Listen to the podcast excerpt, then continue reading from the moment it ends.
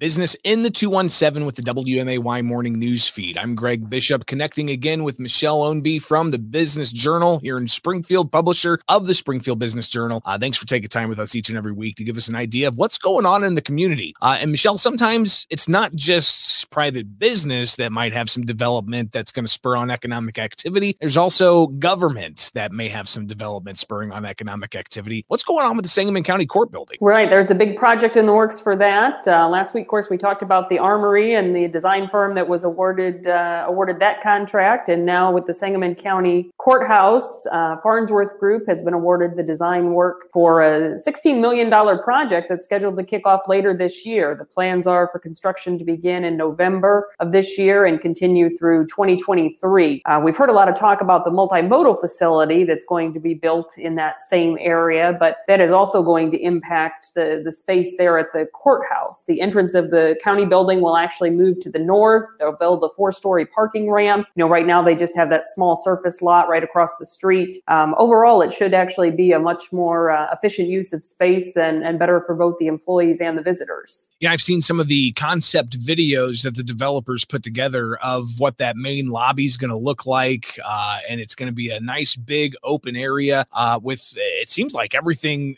that people need to access on the first floor. Uh, so we'll we'll see how that develops over the next few years, but that's going to be a sixteen million dollar project uh, impacting uh, the community right here in Sangamon County. So exciting to see that. And of course, as you said, this is on the heels of the announcement of the uh, Springfield Armory getting a hundred and twenty plus million dollar uh, renovations that are going to be starting up here soon. So let's focus now on uh, some of those private sector businesses that, of course, help to uh, pay taxes to so we can see these uh, new developments uh, for for Sangamon County and for the state and, and elsewhere. Uh, but uh, tell us what we've got going on with uh, uh, a new a new coffee shop there on Toronto Road, right? Right. Well, a couple new new restaurant businesses. Despite the the pandemic, we still seem to be seeing a lot of activity in that sector. Um, Grateful Coffee Company. We had talked about them a few months ago. They are now open for business. They opened this past weekend in the former Three Twigs Bakery space there at 1370 70 Toronto Road. The uh, this is a new business. The owners Branda and Kana Austin are actually friends with the owners of Three Twigs, and so they said when they found out that Three Twigs was going to be vacating that space to move to a larger location, uh, Three Twigs just relocated to the former Pies the Limit building there in uh, Parkway Point Shopping Center. They had been talking about opening up a, a coffee shop. Uh, had a lot of life changes related to COVID. They had actually both lost their jobs during the pandemic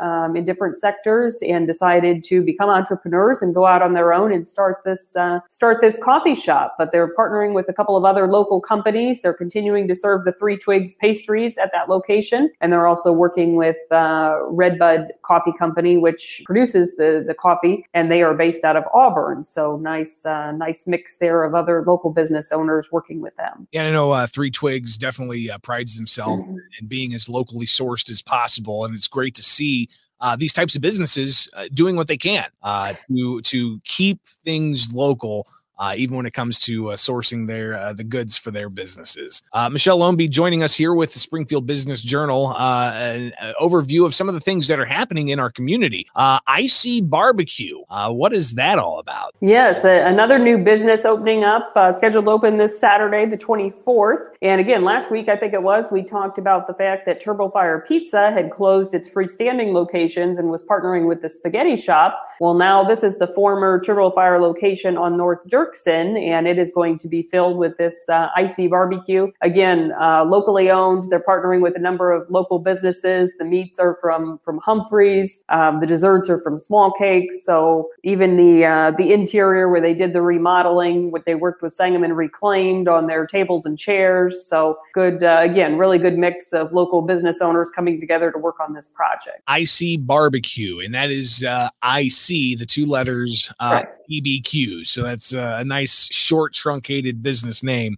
Uh, again, that's going to be opening uh, Saturday. Uh, some kind of mixed news, I think, uh, with this next item that you have with the Springfield Business Journal. Uh, anytime you hear of a business closing, could be sad, but somebody's retiring. So kind of a, a, mix there. Right. This is a, a long-standing business. Uh, Davidson's Japanese Maples. They are winding things down. Uh, of course, they're located on 22 acres there in New Berlin, just west of Springfield. Have a, a beautiful place there with numerous greenhouses and um, the owner, Gail Myers, is is retiring. Again, we've talked about this a lot over the last few weeks. Seems like uh, during the pandemic, with people spending more time at home, they've been reevaluating things. We've seen folks deciding to go the entrepreneurial route and start up new businesses, and we've also seen a number of people that have decided now is a good time to uh, wind things down and transition to the retirement. And that's been the the case here. So they are currently open through May 1st, but by appointment only. So Gail is uh, closing out the remaining inventory so this is a, a good chance to get over there if you need to uh, pick up anything for your for your gardening needs. So, uh, best of luck to Gail in retirement uh, with Davidson's Japanese Uh, and that's just a, a, some of what's happening here in the community uh, across the area with the Springfield Business Journal.